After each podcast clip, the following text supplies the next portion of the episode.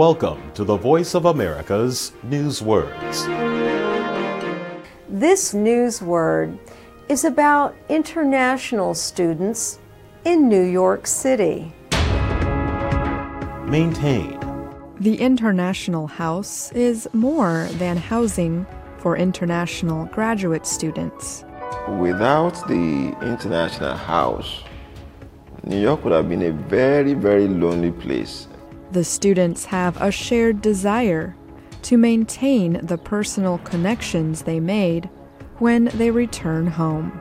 To maintain something is to keep it in existence, to continue it without change. Maintain also means keeping something in good condition by making repairs to fix its problems.